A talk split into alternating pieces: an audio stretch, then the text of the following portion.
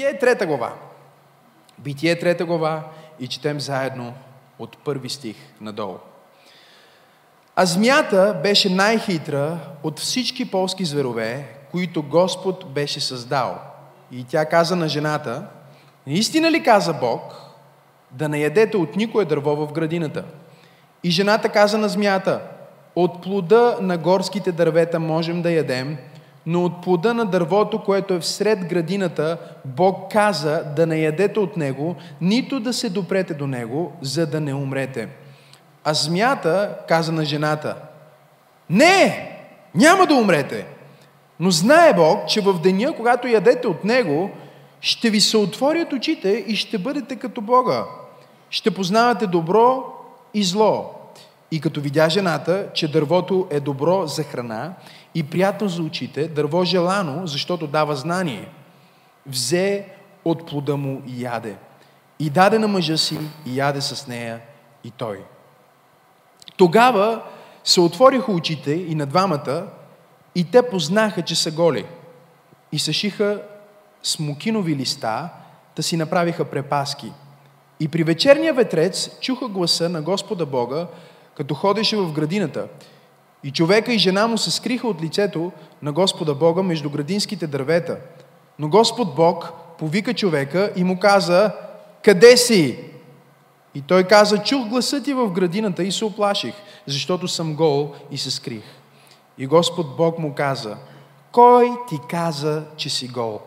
Да не би да си ял от дървото, което ти заповядах да не ядеш. И човекът рече, жената, която си ми дал за спътница, тя ми даде от дървото и ядох. Господ Бог рече на жената, какво е това, което си сторила? И жената каза, змията ме подмами и ядох. И тогава каза Господ Бог на змията, понеже си сторила това, проклета да си сред всички животни и сред всички полски зверове, по корема си ще се влачиш и пръст ще ядеш през всичките дни на живота си.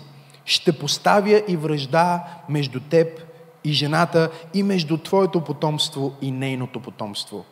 То ще ти наранява главата, а ти ще му нараняваш петата. Небесни Татко, ние ти благодарим за Твоето Слово. Нека Твоето Слово да излезне на това място като чук и като огън. Нека да излезе като чук, който разбива крепости и скали и нека да излезе като огън, който изгаря всичко нечисто. Помажи ума ми, мисли през ума ми, говори през устата ми и дай способността да комуникирам Твоето сърце с това стадо, което Ти си ми поверил. В името на Исус Христос аз вземам власт над всяко нещо, което би дошло да разсейва, да открадне вниманието и да попречи на Божия народ да приеме пълнотата на Твоето Слово. Ела, святи души, и буквално потопи това място с атмосферата на небето. Нека нищо, освен това, което ти искаш казано. Нека нищо, освен това, което Исус иска издигнато. Нека нищо чуждо, нищо външно да не бъде пречка за Твоята воля и Твоя план. Господи, нахрани ни, докато не можем да понесем повече. Изпълни ни до място на преливане. И аз те моля точно сега за всеки един, който слуша това слово, нека да има дух на мъдрост и откровение, за да може от опит да познае какво е богатството на Твоята слава, какво е Твоето богатство и наследството, което имаме между светиите. И ние обещаваме да ти дадем цялата слава от всичко, което се случва днес. В името на Господ Исус се молим. И заедно казваме Амин. Ако си водите записки, посланието ми днес се казва Мистерията на райския плод. Мистерията на райския плод. В най-ключовия епизод до този момент, в цялото сътворение, който се намира във всяка Библия и е част от историята на всеки човек, който се опитва да комуникира историята на Библията. Част е от всяка детска Библия, част е от всяка книжка и препратки към този момент има не само в юдейската и християнската, дори и исламската и други традиции по лицето на земята. Това е един от най-важните моменти в историята, защото това е момента, в който човека решава да напусне оригиналния Божий план. Решава с дъра на свободната воля, който Бог му е подарил, да излезне от съвършената Божия воля. Много въпроси възникват, когато четем този пасаж. За съжаление обаче, ние дори не си задаваме тези въпроси понякога, защото е описан в картинките по толкова прост начин. Нали? Адам и Ева яли от ябълката и Бог ги изгонил. И ето това е първият мит, който ние разбиваме, че не е ябълка, що се отнася до нас, може да е банан или киви или манго, не знам дали има хора в църквата, може да е било дори и мангостин. И знам, че повечето от вас не сте яли мангостин, защото това е по-такъв екзотичен плод, това е сигурно любимия ми плод след манго. И някои от вас ще разберат защо харесвам манго и мангостини и такива неща. А, това е друга тема. Имаше ги, които се хващат по пътя, в смисъл в, в транспорта, докато пътувате, почвате да размишлявате, така, охо, почва да се смееш в метрото, така, какво става? Нищо, пастора каза нещо, аз го чух, не го разбрах. Може да не е било ябълка, може да е било банан. Ние не знаем какъв е бил реално плода, който Адам и Ева са яли, но въпросът не е в плода, който са яли, защото ако е в плода, дайте всички да спрем да ядем ябълки тогава. Не става дума за плода, а става дума за това, което плода и дървото представлява. Кажи дървото на знанието. Това е дървото на знанието, дървото на знанието, на познанието на доброто и злото. Разпознаването между доброто и злото. Следващите въпроси, които идват, са интересни. Хората в света питат, добре, ако Бог е добър и е искал хората да живеят в Едем и да живеят в благословение, защо въобще постави това дърво там? Защо постави това дърво, Библията казва, в центъра на градината? Бог постави това дърво в центъра на градината, за да демонстрира, че човека не е програмиран, човека не е робот, човека не е контролиран отвъд своята свободна воля, на човека му е дал Бог правото на избор. Да избере дали да последва инструкциите на Бог или не. Дали да чуе думите на Бог или не. И този е първия и най-фаталният избор, който ние имаме представен, пред, представен пред човечеството. И той не е случайен избор, защото Бог сложи в градината, посред градината, не едно дърво, а две дървета. И това е много важно да го разбираме, защото докато във всяка детска Библия има нарисувано Адам и Ева как ядат ябълка, няма нарисувано, че всъщност точно до това дърво на знание имаше дърво на вечен живот. Имаше дърво на благословение, имаше дърво на вечния живот. И Господ Бог в своята премъдрост сложи тези две дървета едно до друго, но не забрани на Адам да яде от вечния живот, а само му забрани да яде от дървото на знанието. Ние знаем историята обаче, защото изкусителя дойде и го изкушава, както изкушава и нас. Същата змия, която изкушава Адам и Ева, е същата змия, която изкушава теб всеки ден. Тази змия не ти говори през някой храст или през някое дърво, защото ако ти се появи змия и ти говори през дървото, всички знаем какво ще направиш. Няма да се молиш, ще викаш като луд и ще бягаш. А не? Ще се стреснеш. Ще имаш стрес. Една змия идва и ти казва, наистина ли каза пастор Максим? Скажи,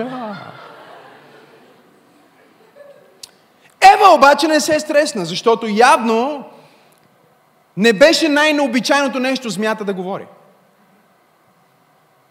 В Едем явно змията ходи изправена и явно говори и явно е съвсем друго същество от това, което ние днес имаме като змия. И ние трябва да разбираме, че грехопадението е реално и то е реално към цялото творение. Не само човека е под последствията на грехопадението. Цялото творение. Библията казва в Римляни, стене от мъка заради грехопадението и очаква изкуплението, очаква проявлението на Божиите синове, очаква хората, които вярват в Бог, да се изправят и да не бъдат като първи Адам, а да бъдат като втори Адам. Да не бъдат като Адам, който предаде небето за един плод, а да бъдат като Христос, който пожертва живота си, за да небето да дойде за всеки един, който вярва. О, ако искаш да ръкопляскаш, ако искаш да дадеш слава на Бог, дай му слава наистина. Но тази змия, чуйте, тази змия, ние виждаме, че тя говори, кажи змията говори. Изопачава Словото, кажи изопачава Словото. Прескача авторитети, кажи прескача авторитети. И говори полуистини, кажи говори полуистини. И това са четирите неща, които ти трябва да знаеш, за това как Сатана и неговите агенти ще работят. в твоя живот. Защото реално змията не беше Луцифер. Змията беше просто агент на Луцифер. Тя, това животно бе използвано от Луцифер за неговата цел, както днес, за съжаление, не малко хора в света са използвани от същия дух на старовременната змия, да рушат животите на хора и да ги изкарат от градината на тяхното благословение. Вижте, врага няма място в градината. Той няма място в вечността, той няма място в рая, той няма място в Божието благословение. И от неговия яд и омраза към това, че ти имаш място в това благословение, той ще изпрати агенти, които да те изварят от благословението ти. Той ще изпрати хора, той ще изпрати както змята, той ще изпрати мисли в ума ти, с които да те извади от цялото благословение, което Бог иска да освободи върху твоя живот. И ти ще разпознаеш този змей и ще познаваш твоя враг и ще можеш моментално да го спреш, моментално да го унищожиш, когато разбереш тези четири неща. Номер едно, говори. Змята говори, говори в твоите мисли. Как говори? Изопачава Словото. Изопачава Словото, изважда Божиите думи извън контекст. Освен, че изопачава Словото, прескача авторитети, кажи прескача авторитети. Забележете, че змията не, не говори с Адам, който беше авторитета, който бе реалния, легалния цар. Ева беше негова помощничка, неговия подчинен, но това е което Луцифер винаги прави. Той заобикаля авторитетите. И началото, зачатието на греха винаги е в прескачане на властта. Началото на греха винаги е в липса на почет към властта. Покажи ми един човек, който живее в грях, аз ще ти покажа човек, който някъде в живота си е решил съзнателно да нарушава Божията верига на власт. Защото в тази верига на власт има толкова много защита. И в тази верига на власт, когато ние я почитаме и разбираме, има толкова много сигурност, че никоя змя не може да намери място да говори, да се движи в твоето семейство. Не знам дали сте тук. Но Сатана не играе честно. Той ще дойде и ще говори на детето ти, вместо да говори на тебе. Ще атакува съпругата ти, вместо да атакува тебе. Той ще намери по-слабия съсъд, за да го атакува. И затова е важно ние като християни да сме екипирани и да знаем, че Той говори, изопачава истината, прескача авторитети и когато Той говори, винаги използва някаква доза истина. Когато клюкаря дойде, за да те изкара от Божия план за твоя живот, той ще дойде с доза истина. Стана тихо в тази презвитарианска църква. Няма да дойде напълно с някаква лъжа, а ще дойде с доза истина, която да те накара да се съгласиш. Наистина ли каза Бог да не ядете от никое дърво? Разбира се, че дявола знае какво е казал Бог. Просто се опитва да вкара Ева в разговор. Опитва се да вкара теб в мисловен процес, в който да започне да те изкушава и да надава и да нацаква и да нацаква и да нацаква до момента, в който ти се отдадеш на изкушението. И затова, когато ти усетиш изкусителя да говори в твоя ум, мисли на провал, или мисли на тъга, или мисли аз не съм ценен, или мисли виж жена ми не ми обърна достатъчно внимание, или мисли каквито и да са те, които не са от Бога, които са полуистина, които са с цел да те изварат от градината на твоето благословение, ти трябва да смъмриш този дявол и да кажеш не, писано е, млъкни, аз ти казвам, аз съм Божие дете, аз съм благословен, аз съм прият, аз съм отгоре, а не отдолу. И това е което Ева трябваше да направи. Ева трябваше да хване главата на тази змия и да да я забие толкова здраво в това дърво, че да й отнеме способността да говори. Но проблема е, когато ние започнем да флиртуваме с мисли, които Сатана сее в умовете ни. О, ако можеш един монитор да излезе над главата на всеки един от вас в момента. Това би било най-голямото благословение и най-голямата реформация.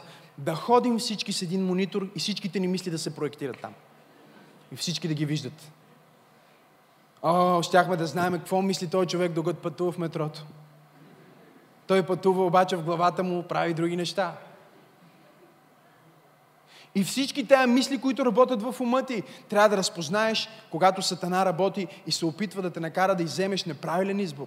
Когато змята идва за да ти говори по истини, когато змята идва за да изопачава Божиите думи, когато змята идва да прескача авторитети, когато змята говори в ума ти, трябва тази змя да я смъмриш и да кажеш, не, аз отказвам да мисля тези мисли.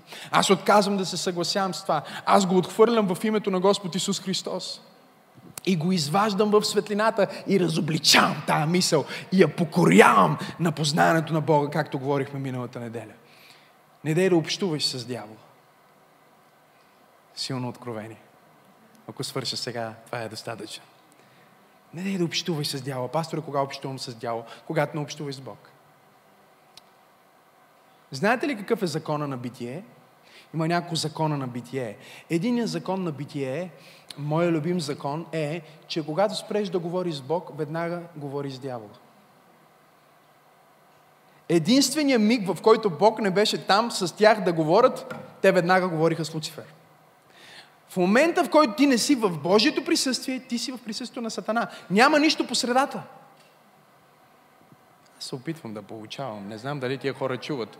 От миналата неделя съм подхванал една такава нишка на свръхестественото, която отива малко по-дълбоко.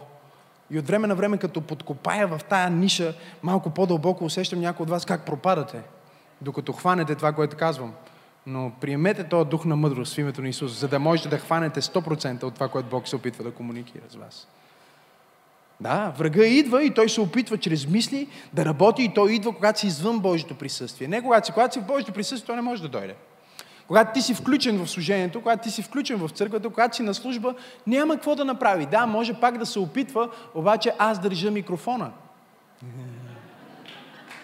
Може да се опитва да ти говори в ума, но аз държа микрофона. И има толкова много външен фактор, който ти помага да не излезнеш от Божията воля. Да не излезнеш от Божия план. Всичко те подкрепя в Божията цел. В момента, в който излезеш от това присъствие, Сатана идва. Втория закон на битие е, че всяко естествено нещо има своя духовен еквивалент, който го използва. Не знам дали чухте това, което казах. Всяко естествено нещо има своя духовен еквивалент, който всъщност го употребява и го контролира.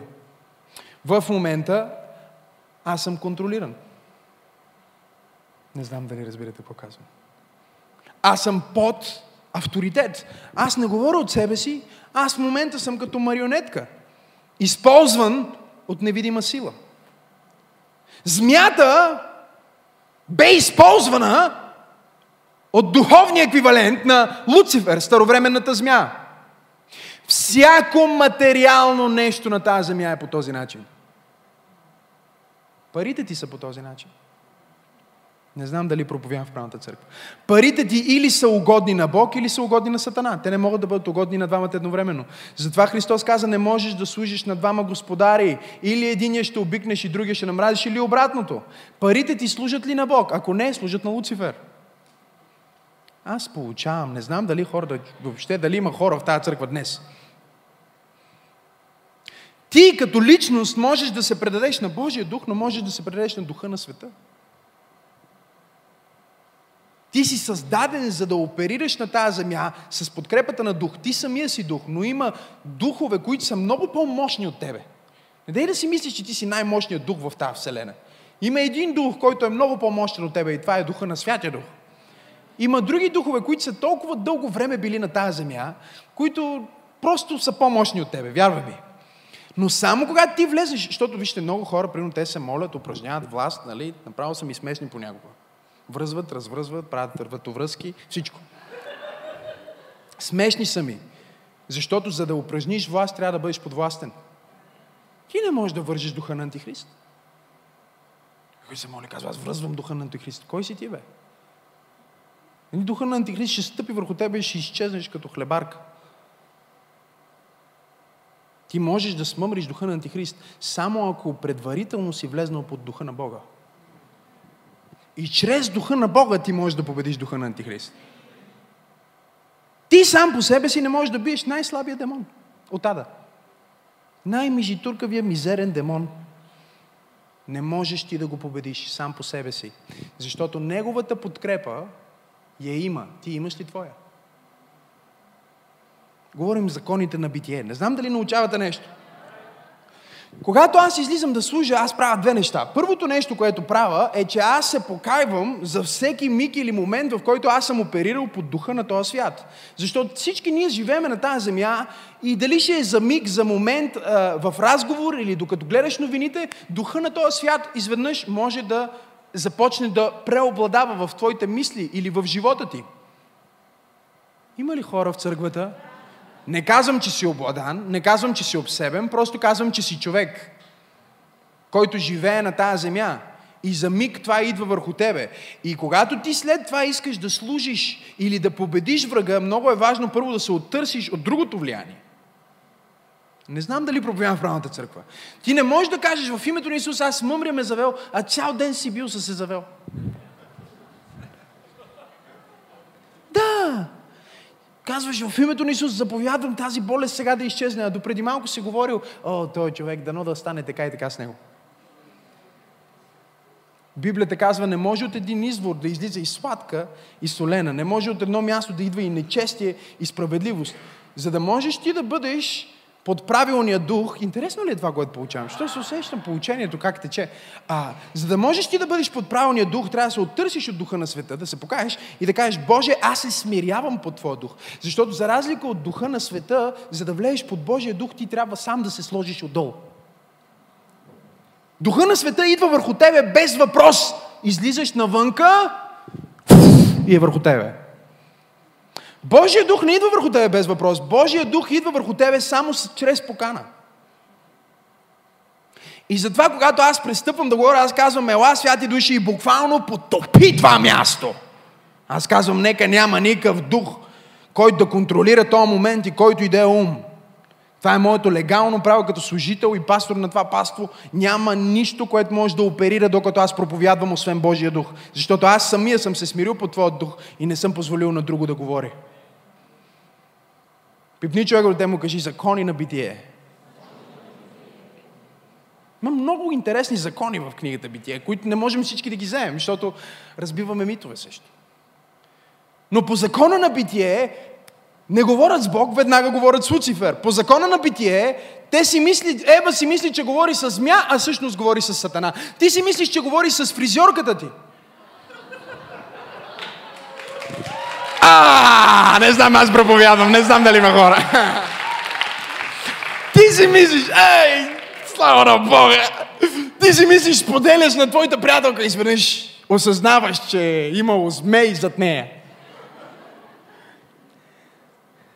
Но е трудно да го разпознаеш, защото не идва да ти каже, аз съм сатана. Идва и ти казва, наистина ли каза Бог? Ти как го прие това слово? Аз не го разбрах тук. Пастор, защо вика така? Дали е библейско да вика толкова много? Не знам дали е смирено. И те работи, сатана те работи. Един човек един път ми вика, ти не си по Библията. И аз казвам, а. Сега викам, стана интересно, аз не съм по Библията. Викам, по кое съм? По Корана? Ти вика, не си по Библията. Вика, защото слушах твоята проповед, вика, много викаш. И това не е по Библията. И аз само му казах, отвори си Библията сега заедно с мен на Йоан. Евангелие според Йоан, 11 глава. И няколко стиха му показах, в които Библията ясно казва, че Христос вика. Един от пътите, в които Христос вика, каза Лазаре! Ма така, че мъртвите го чуха.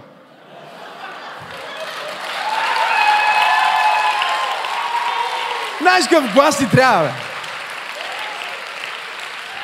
Лазаре, излез. И знаете ли защо като вика Лазаре излез, не, не каза, примерно, стои пред гроба, само да каже излез. Защото толкова силно се извика и имаше толкова помазание върху него в този момент, че ако само беше казал излез, всички мъртви ще да излезат. Затова трябва да кажа Лазар, специфично само ти излез.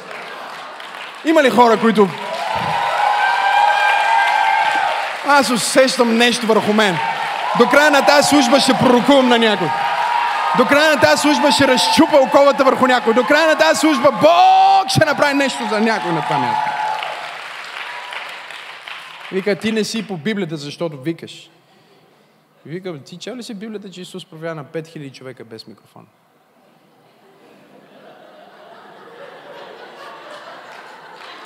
Без микрофон. 5 хиляди, 20 хиляди, 15 хиляди човека са събрали. Исус излиза и говори. И те го представят във филмите как Исус говори. Блаженни нишите по дух. Да, бе, да. И ще го чуят 15 хиляди. Други ден. Да, той светия дух носи от думите им в ушите. Глупости. Защо Светия Дух да носи думи при положение, че има физика да го прави? Нали? Това е малко като идваш на църква и изведи си главата, остави отвън мозъка ти. Не, ела с мозъка ти, слава на Бога. Всичко, което Бог ти е дал е добро за тебе. слава на Бога за родни Хауърд Браун. Амен. Лазар е излез. Халелуя. Халелуя. Слава на Бога. Тая проповед отиде в тотално друг дух.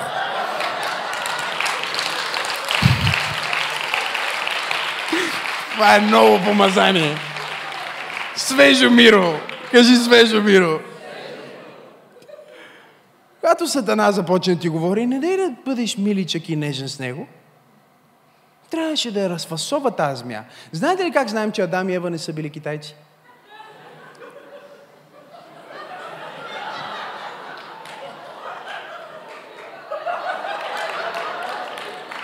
Щяха направят суши, супа от змийска кожа. Не са били китайци, определено. Ти си мислиш, че свекърва ти говори, а тя е завел. Ох или амин.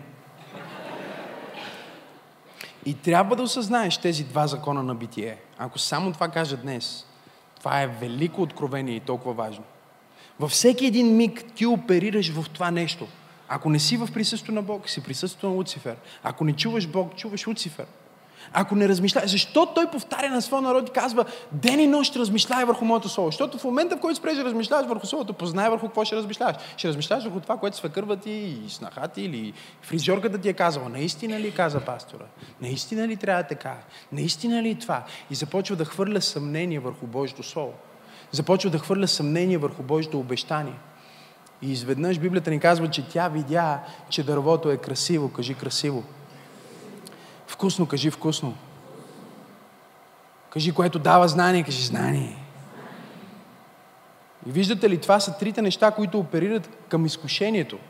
Изкушението идва винаги с пожеланието на плътта, пожеланието на очите и гордостта на живота.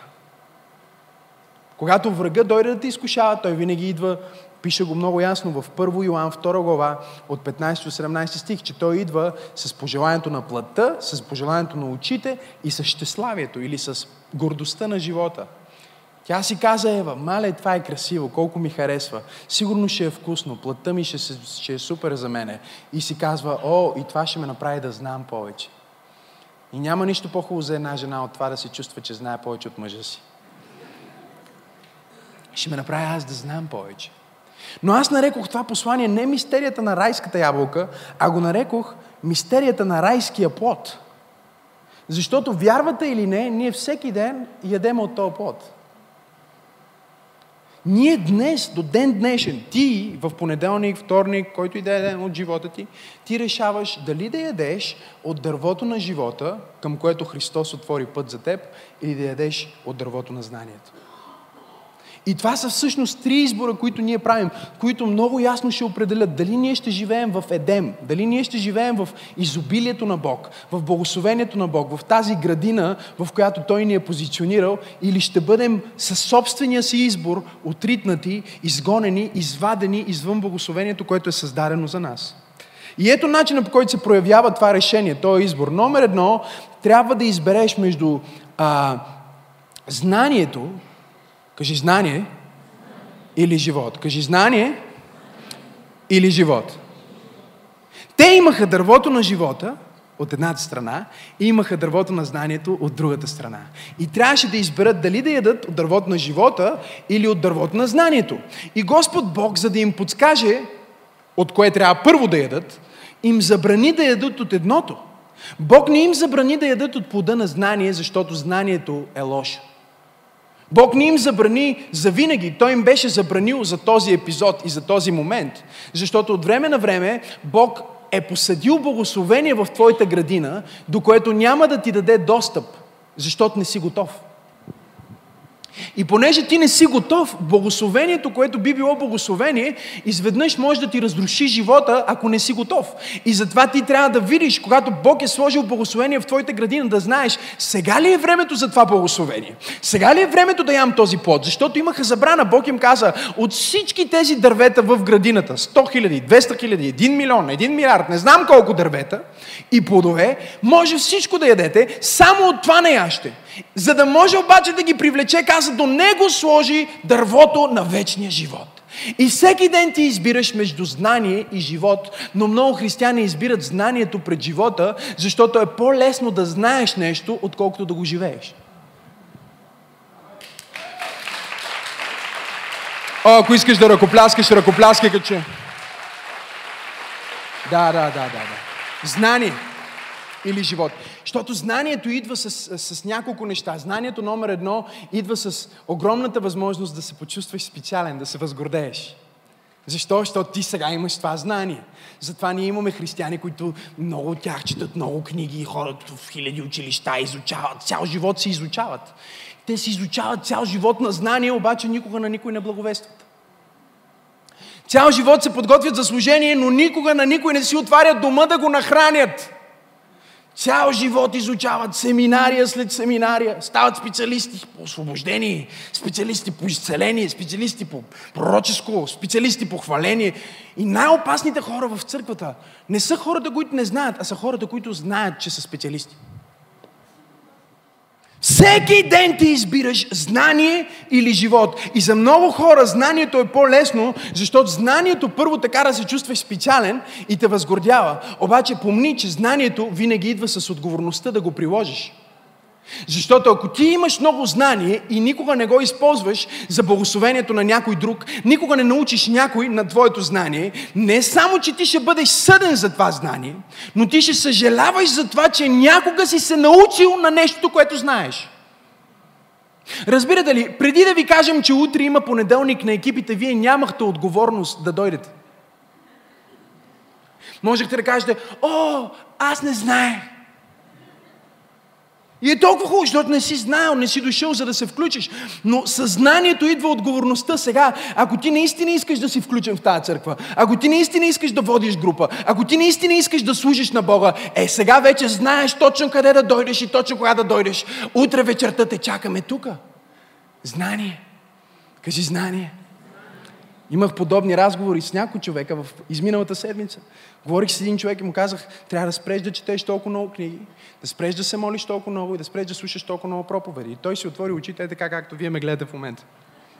Той не можеше да повярва, че проповедник му казва да спре да чете толкова много книги, да спре да слуша толкова много проповеди и да спре да се моли толкова много. Защото работата на проповедника е да ти каже да четеш, да се молиш, да слушаш. Нали?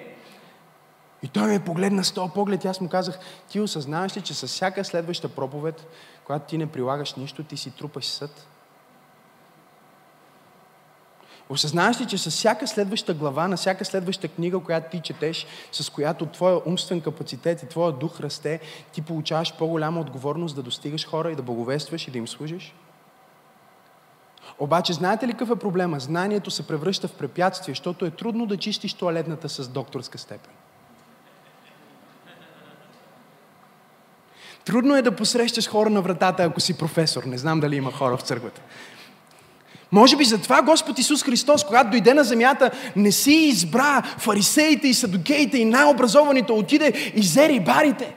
Взе тези, които са в живота, които са на езерото, които са всеки ден в кълта, които всяка седмица се борят с бури, които знаят какво означава да се бориш за едно парче риба, за да го изкараш от водата. И Бог каза, аз мога да взема тия хора, които са живи хора и на тях да им дам знание и да приложат същото знание за живот към това да спасяват души. Погледна Петър и му каза, до сега ти си ловил риба, от днес нататък ти ще ловиш хора, защото ти си избрал живот пред знание.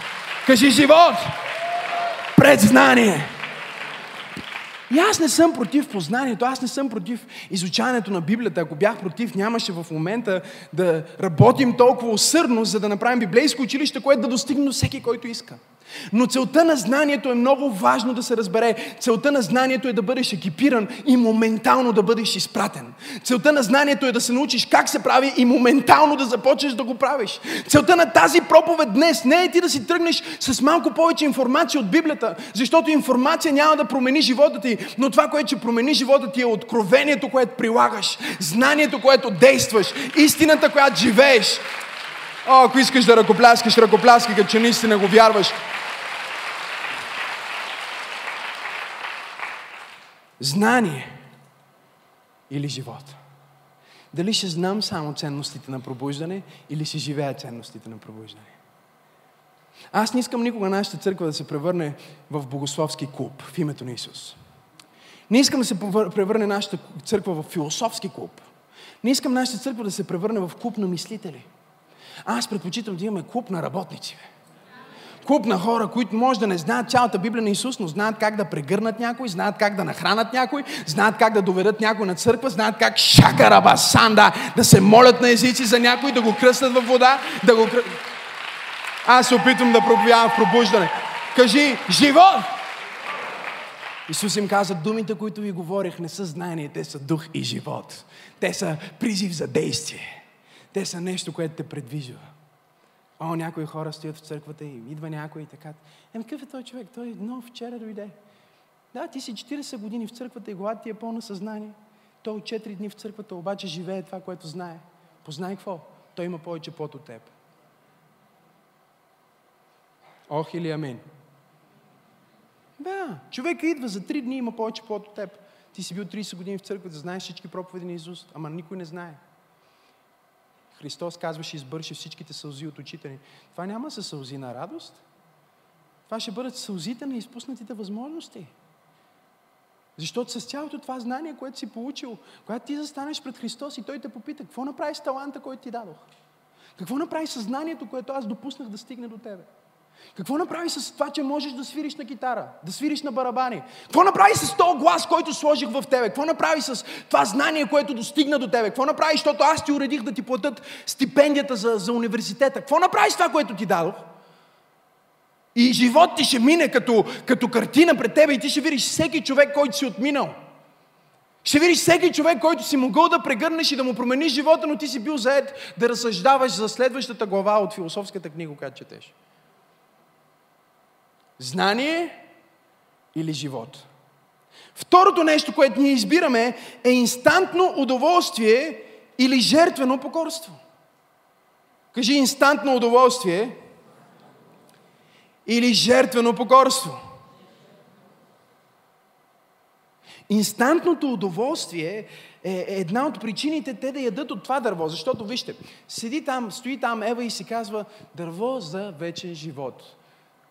Колко ли години ще отнеме да разбера какъв е ефекта на това дърво? Има да го чакам да влезе в ефект цяла вечност, за вечен живот. Какво ли е това вечен живот? Но Библията казва, като видя, че дървото другото е хубаво за ядене. О, готово е. Кажи инстантно удоволствие. Или жертвено покорство. И целият Стар Завет е това. Бог ги учи да правят жертви. Помислете за тази логика сега с мен за момент. Бог им каза, ще вземете от старото си най-хубавото агне, нали? най-здравото, с най-добрия ген, в най-плодовитата възраст и няма да го пуснете да се размножава, няма да го, а, нали, да се опитвате да си правите още такива, ами това агне ще го вземете и ще го коляте за мен. И като го заколяте това агне, ще му изтече кръвта и след това искам не да си правите барбекю, а да го изгорите за мен. Кажи жертвено покорство. Бог се опитва в целия Стар Завет да ги научи на това, което днес ни учат най-добрите финансисти и а, математици, ни учат, че ако искаме да имаме натрупване в бъдещето, трябва да спестяваме сега. Трябва да направим жертва сега. Трябва да направим нещо в момента, което ни коства. Нещо, което не е най-готиното. Нещо, което не го чувстваме. Разбирате ли? Аз още не съм срещнал човека, който да каже, о, трябва да дам хиляда лева дарение. Ей, какъв кеф. Сигурно има, дай Боже да има. Но всеки си казва, чакай малко, аз мога с, с това агне, аз мога да си изхрана семейството. Не знам дали има хора в църквата. Аз мога това агне да го ползвам по друг начин. Защо аз трябва това агне да го взема и да го убия и да не се вижда? Просто да изчезне. Но тайната, която Бог учи хората и това, което Бог научи бащата на вярата Авраам, е, че Бог никога няма да остане длъжник на твоето жертвено покорство. Напротив, твоето жертвено покорство ще се превърне в лихва и ще се върне към тебе с натрупваща се лихва. Не знам дали има хора в църквата. Той каза, хора ще посеят обратно към тебе 30, 60 и 100 кратно. Ще напълнат скута ти с благословение. Защо? Защото ти си сложил жертвено покорство пред инстантно благословение. Инстантното удоволствие е нещо, което измъчва целия ни свят в момента. Разбирате ли? Хората ги искат нещата в момента, искат ги сега и ние всеки ден падаме в тая в, в, в клопката на този райски плод, защото колкото повече ние действаме инстантно, ден за ден, толкова повече ние се отдалечаваме от нашия Творец. И колкото повече ние действаме жертвено, с дългосрочна перспектива на това, което Бог прави в света, толкова повече ние се приближаваме към нашия Творец. Библията казва, че когато те бяха изпъдени от градината от Бог, имаше път към градината, който беше затворен от въртящия се пламнал меч и херовимите, които стояха там. Един ден спомням, когато четях Божието Слово и Бог ми каза, какво мислиш, че е то меч там? Искам да пази. Бог ми каза, не, не, не. То меч е там. Защото какво ти трябва, за да направиш жертвоприношение? Аз казах ми, трябва ти нож да убиеш животното, трябва ти огън, трябва ти ултар. И Бог ми каза, ето го, херовима е там, ултара е там, меча е там, огън е там. Идеята беше, че те идваха и носеха животните си на този вход. И когато минаваше меча през тях и приемаше дарението им, те отново можеха да видят лицето на онзи, който ги е изпратил отвъд градината. В твоето жертвено покорство ти се приближаваш. И когато единия брат донесе плодове и зеленчуци, огъня не можа да ги погълне. И той разбра, че жертвата му не е прията. Защото Бог беше казал, аз искам жертвата на първородното. Аз искам живота, аз искам нещо, което да ти коства, аз искам нещо, чиято кръв да се пролее, за да можеш ти да си спомняш. И всеки ден да знаеш, че твоя живот трябва да бъде пролят. Но това невинно животно понася твоето наказание, за да ти да общуваш с мен. И това невинно животно в целия Стар Завет и в целия закон се превърна в образ на онова вечно агне. Агнето, което умря преди създаването на света. Агнето, което плати вечната цена. Христос Исус, който бе жертван, за да ние да бъдем по-близо до Него. Да виждаме лицето Му, да имаме вход към дървото на живота. Халелуя! О, ако вярваш в това, защо не му дадеш едно дарение на ръкопляскане? И той каза, ако е някой гладен, ако е някой жарен, нека дойде при мене. И аз ще му дам от моята жива вода. Халелуя!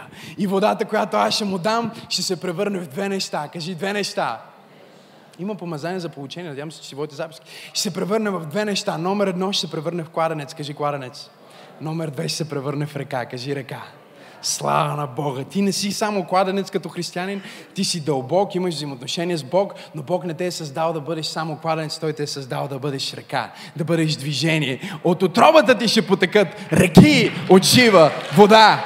О, реки за твоето семейство, реки за хората, които те познават, реките на Светия Дух ще текат чрез тебе и чрез твоя живот. Има ли някой, който вярва в това, което проповядвам днес?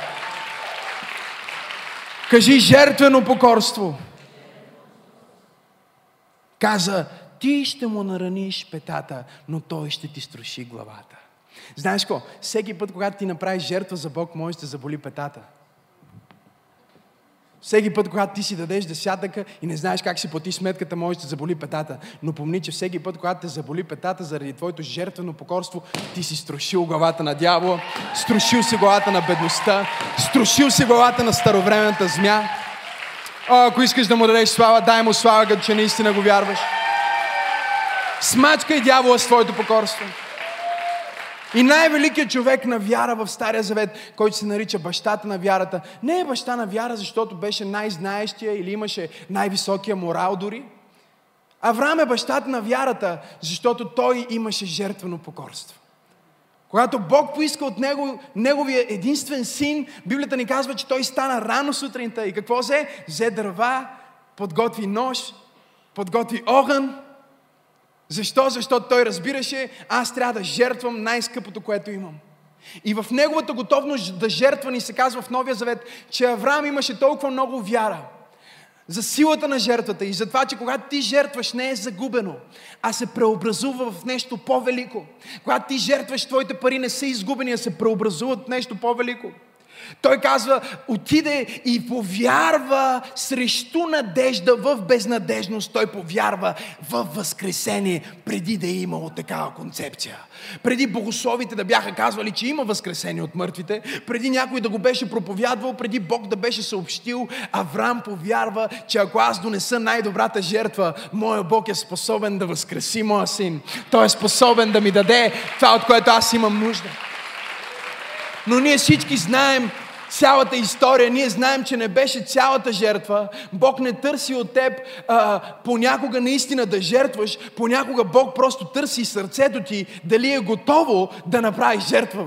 Покорство. Покорството ти е по-голяма жертва от, от, от приноса.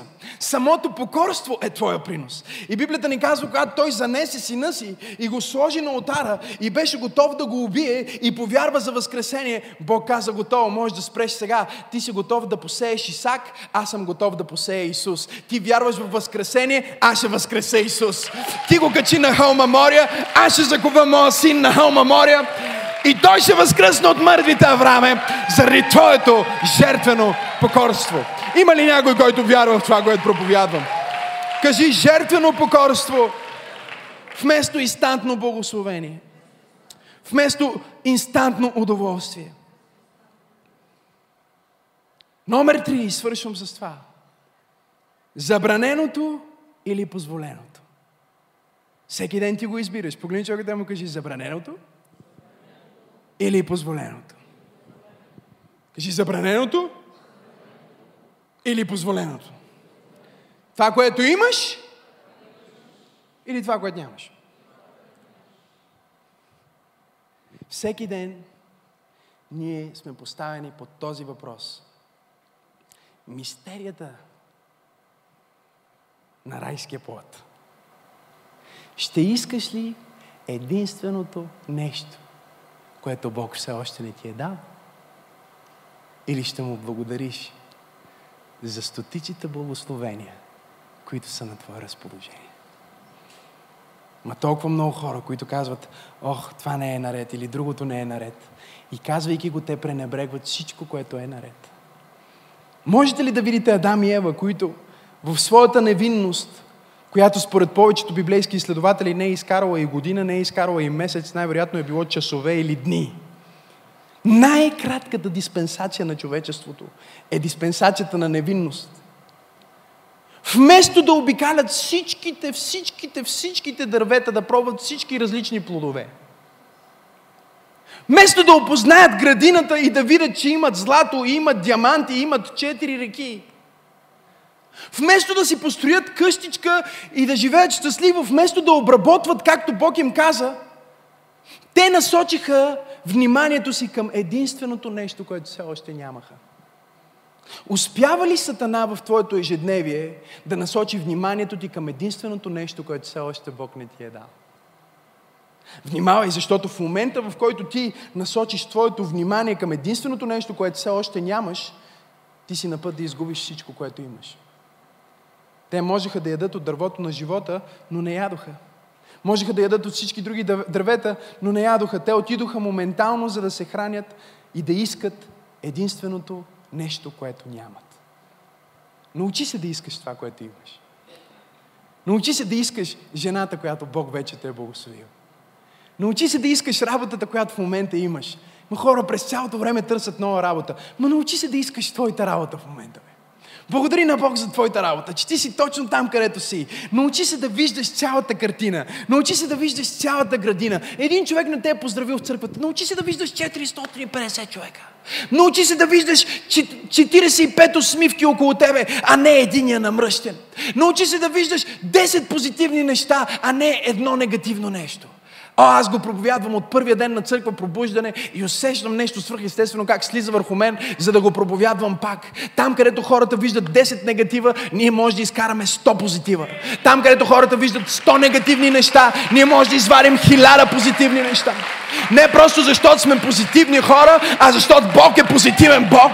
Той е добър Бог и Той е направил цяла градина от благословения за теб и за мен. И ние няма да позволим на Луцифер да адресира нашето внимание върху единственото нещо, което все още нямам. Ако го нямам сега, мога да го имам утре. Въпросът е дали ще бъда готов. В момента, в който Адам и Ева бяха яли от дървото на вечен живот, Бог ще да им каже, айде яще сега от знанието, за да знаете, че има Луцифер. За да знаете, че имаше война в небесата, за да знаете, че ви създадох да му направя отмъщение. Бог ще да им открие целият план, но те не бяха готови за целият план. Бог щеше да им даде и това. Бог, Бог не сложи това дърво, за да ги мъчи. Бог сложи това дърво, за да им даде да ядат, ама не сега. Бог не се е отказал да те повиши на твоето работно място. Може би просто той пробва дали ти ще фокусираш върху единственото нещо, което още не е направил за тебе, или ще намериш хиляда и едно неща, които вече е направил за тебе и ще ядеш от плода на неговите благословения.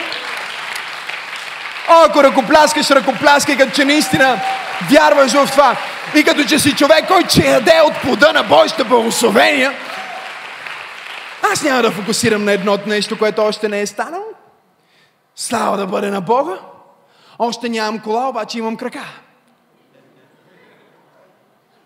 Още нямам книжка, обаче имам паспорт. Алелуя на Бога.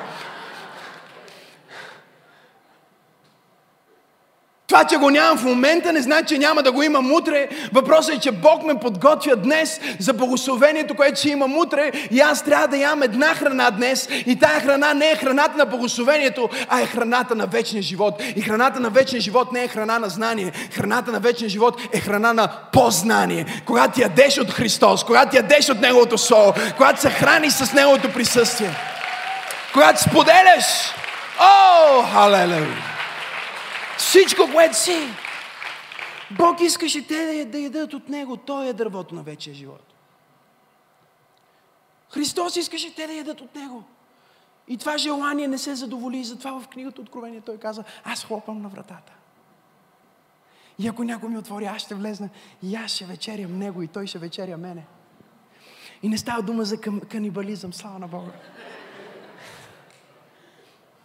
Става дума за интимност. Дед казва, целувайте сина. За да не се разгневи. Каква страст има Исус да има близко взаимоотношение с теб? Да ядеш от Неговото присъствие. Целувах ония ден дъщеря ми Сарка. Тя леко се дърпа, защото я боцка. Аз се целувах пак. Тя пак се дърпа леко, ще боцка. Не, не, не. Аз ядох малко бананчи и си сложих тук. И цунках и тя като усети бананчето, така... Иска още. И жена ми гледа и казва, добре, да стига толкова. И си казвам, съкровище, целувката е едно от най-интимните неща. Знаеш ли откъде произлиза целувката? Тя ми казва откъде. Хората си мислят романтика. Не, не, не. Целувката произлиза от момента, в който майката смила храната на своето дете и слага в устата му. Не знам дали има хора в църквата. Същото нещо, с което майката се храни.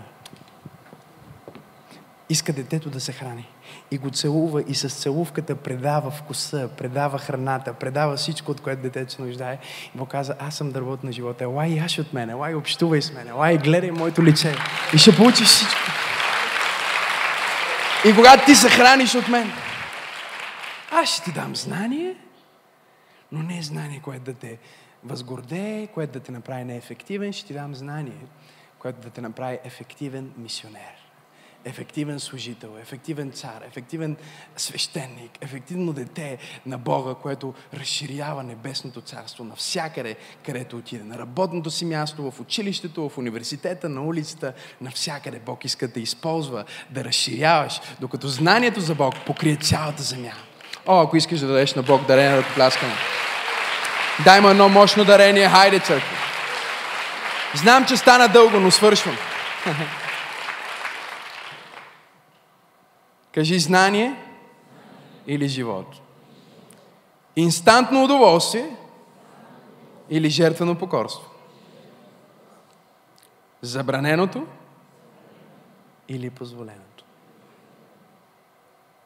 Последният мит, който разбивам в тази история е, че Бог с много гняв изгони Адам и Ева от градината. Във всички детски библии е нарисувано как Бог ги изпъжда от градината и те са много оплашени и бягат от градината след като са яли ябълката. Бог не изгони Адам и Ева от градината, Венци, ще им помогнеш ли? Защото им беше ядосан. Бог ги извади от градината и се казва и затвори пътя към дървото на вечния живот, та да не би да ядат и да живеят вечно. И проблема не беше, че Бог не иска хората да живеят вечно, а че Самото дърво на вечен живот прави вечния живот в състоянието, в което си. Бог искаше те да ядат от дървото на вечния живот, преди да са изпаднали в грях, преди да са изпаднали в непокорство, преди да са отправили бунт към Бога. Тогава, ако те бяха яли, те щяха да останат в съвършенна вечна невинност и Бог щеше да им даде и да ядат и от знанието. Но сега, когато те бяха яли от знанието в бунт срещу Бога, ако те бяха яли от дървото на живот, щяха завинаги да бъдат осъдени както Луцифер и падналите ангели. Но Бог каза, аз ще затворя пътя към дървото. И само един ще може да извърви този път и да изпие тази чаша, за да с дървото да отвори пътя към дървото. Умирайки на дървото, Исус отвори пътя. Рабаба манса към дървото. Не знам дали има хора в църква пробужда. И когато той бе отново в градината, свършвам с това. Хиляди години след това Христос бе в градината. И сега той връща времето назад. Връща се втория Адам обратно до същото място, на което първия Адам пропада. И е там в друга градина, наречена Гецимания. Това не е градина на изобилие, а е градина на мачкане. И сега той е мачкан, за да ние да се върнем в изобилието. Той е наказан, за да пътя към вечния живот да ни се отвори. Той е оставен от Бог, за да Бог да стане наш баща. Той е отхвърлен, за да никога да не бъдем отхвърлени. И Той е разпънат, за да ние да получим вечния живот. И там Цялата вечност се е събрала. Всички демони са се събрали. Целият духовен свят наблюдава този един Бого човек. Втория Адам. И той казва, татко, може ли да му отмине тая чаша? Но не моята воля да бъде, а твоята. Аз избирам жертвено покорство пред моментно удоволствие. И се доверявам, че ти си Бог, който беше готов да възкреси Исак. И си Бог, който ще възкреси своя син Исус Христос. Исус отиде на кръста, брати и сестри. Той умря на дърво, за да прикове на дървото цялото знание за добро и зло и да отвори пътя към дървото на вечния живот. Дървото на вечен живот и вечен живот, който идва чрез познаване на Бога. Той е вечният живот. Той е пътя, истината и живота. Той е алфа и омега. Той е началото и края. Той е ярката утринна звезда. Той е нашия Господ. Той е нашия Спасител. Той отвори пътя към дома. Няма нужда вече да ходим и да жертваме. Няма нужда дори да търсим локацията на Едемската градина. Локацията на Едемската градина е много ясна, брати и сестри. Локацията на Едемската градина е всяко място, на което царя на Едемската градина присъства. Днес ние сме се събрали и се намираме в Едемската градина. И дървото на живота е тук, защото той каза думите, които ви говорих, те са дух и живот. Яш от тия думи. Яш от това дърво. Яш от това слово. И имай вечен живот. О, ако искаш да му дадеш дарение на ръкопляскане, дай му мощно дарение на ръкопляскане.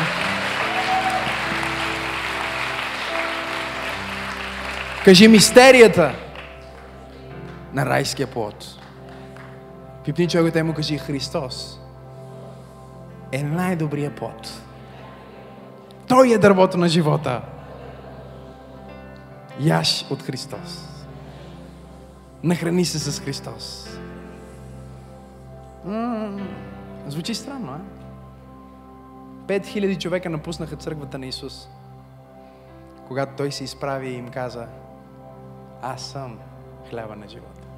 Яще от мен. Може да си представите 5000 човека служба, изведнъж стават всички излизат от църквата. Останаха 12. Исус каза, и вие ли ще ходите? Те казаха, не, не, учителю, къде да отидем? Само при теб има думи на вечен живот. Те разбираха, че Словото е храната, думите са храната, Той е храната.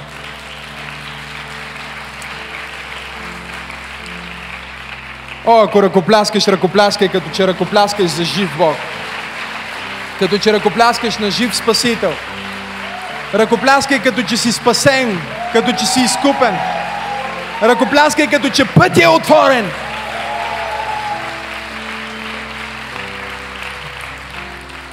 Казва сега, ние всички можем смело. Няма вече херовими, които да те спират. Няма огнен меч. Казва, всички смело може да пристъпим към престола на благодата. Защо може да пристъпим? Защото има поръсена кръв. Има кръв, пролята. Кръвта на агнето е направила път. Направила е пътека, за да ние да се върнем обратно от дома. Благодарим ви, че гледахте това излъчване и че се присъединявате всяка неделя на живо. Ако искате да гледате повече от нашите видеа, абонирайте се за нашия канал. А пък ако това видео ви е докоснало и ви е харесало, споделете го с вашите приятели. Ако искате да се включите в това, което ние правим, може да дарите, като натиснете бутона Дари. Бъдете благословени